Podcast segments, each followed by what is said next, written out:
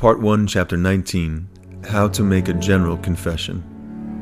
The following meditations, my dear Philothea, are necessary in order to carry out our purpose.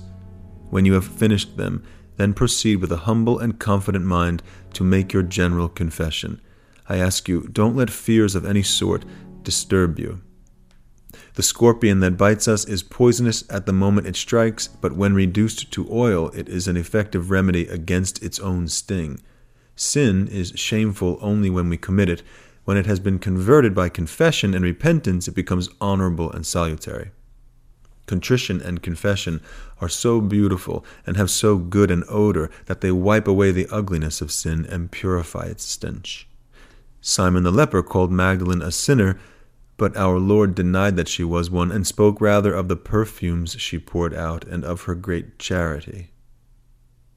If we are truly humble, Philothea, our sins will be infinitely offensive to us since God is offended by them, while to accuse ourselves of our sins becomes sweet and pleasant since God is thereby honored.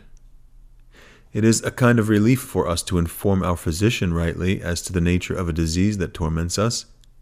When you kneel before your spiritual director, Imagine that you are on Mount Calvary at the feet of Jesus Christ crucified, and that his precious blood drops down on every side to cleanse away your iniquities. Although it is not the actual blood of the Savior, what flows so abundantly over penitents in the confessional is the merit of his blood. Open wide your heart so that you can cast out your sins in confession. As fast as they issue from it, the precious merits of Christ's passion enter there and fill it with blessings. Be sure to state everything with candor and sincerity, and in this way put your conscience completely at rest. This done, listen to the advice and commands of God's minister, and say within your heart, Speak, Lord, for your servant hears. Yes, Philothea, it is God whom you hear, for he has said to his viceregents, He who hears you hears me. After your confession, make the following protestation. Since it can serve as a conclusion to all your contrition, you should previously have meditated and reflected on it. Read it over carefully and with as much conviction as you can.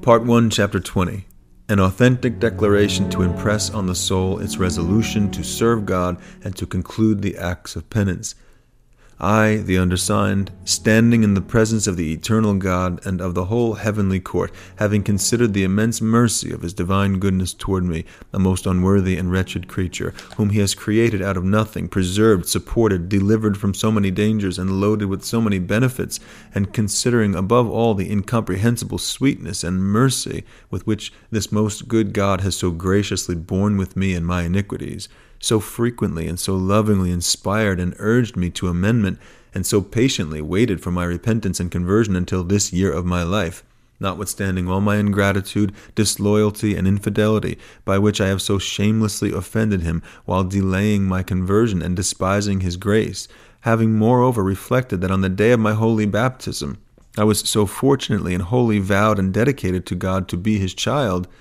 and that, contrary to the profession then made in my name, I have so greatly and so often so execrably and so detestably profaned and violated my soul, applying and employing it against His divine majesty, having now at length returned to myself, prostrate in heart and spirit before the throne of divine justice, I acknowledge, avow, and confess myself lawfully attainted and convicted of treason against his divine majesty and guilty of the death and passion of Jesus Christ because of the sins I have committed, for which sins he died and suffered the torments of the cross, so that consequently I deserve to be cast away and condemned forever.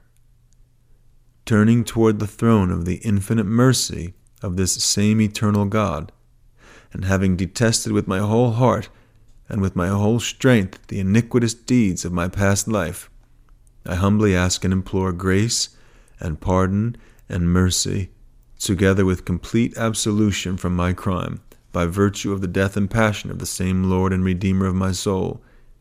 Relying on this as on the sole foundation of my hope, I again avow and renew the sacred profession of fidelity made in my behalf at my baptism, thus renouncing the devil, the world, and the flesh, and detesting their wretched suggestions, vanities, and lusts for the whole time of my present life and for eternity.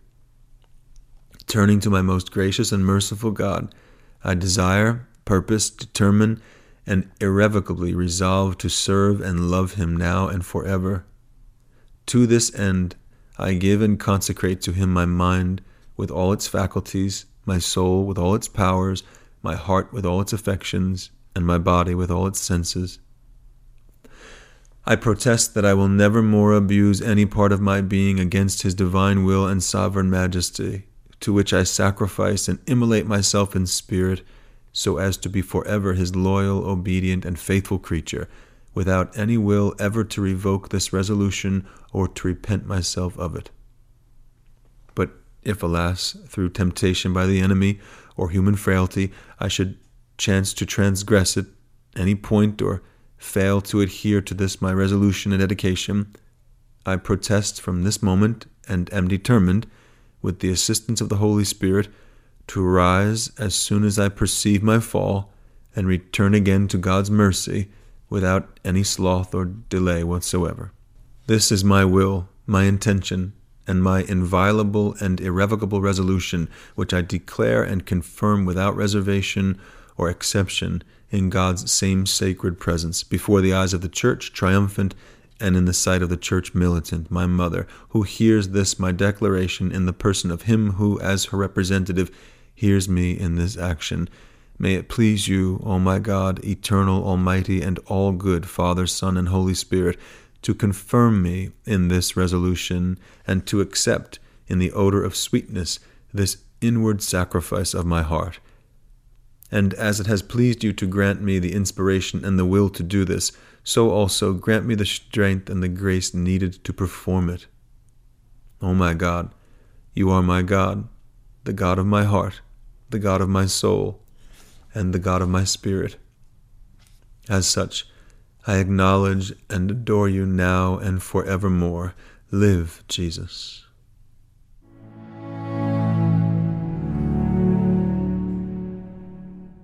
Part 1, Chapter 21 Conclusion drawn from this first purgation.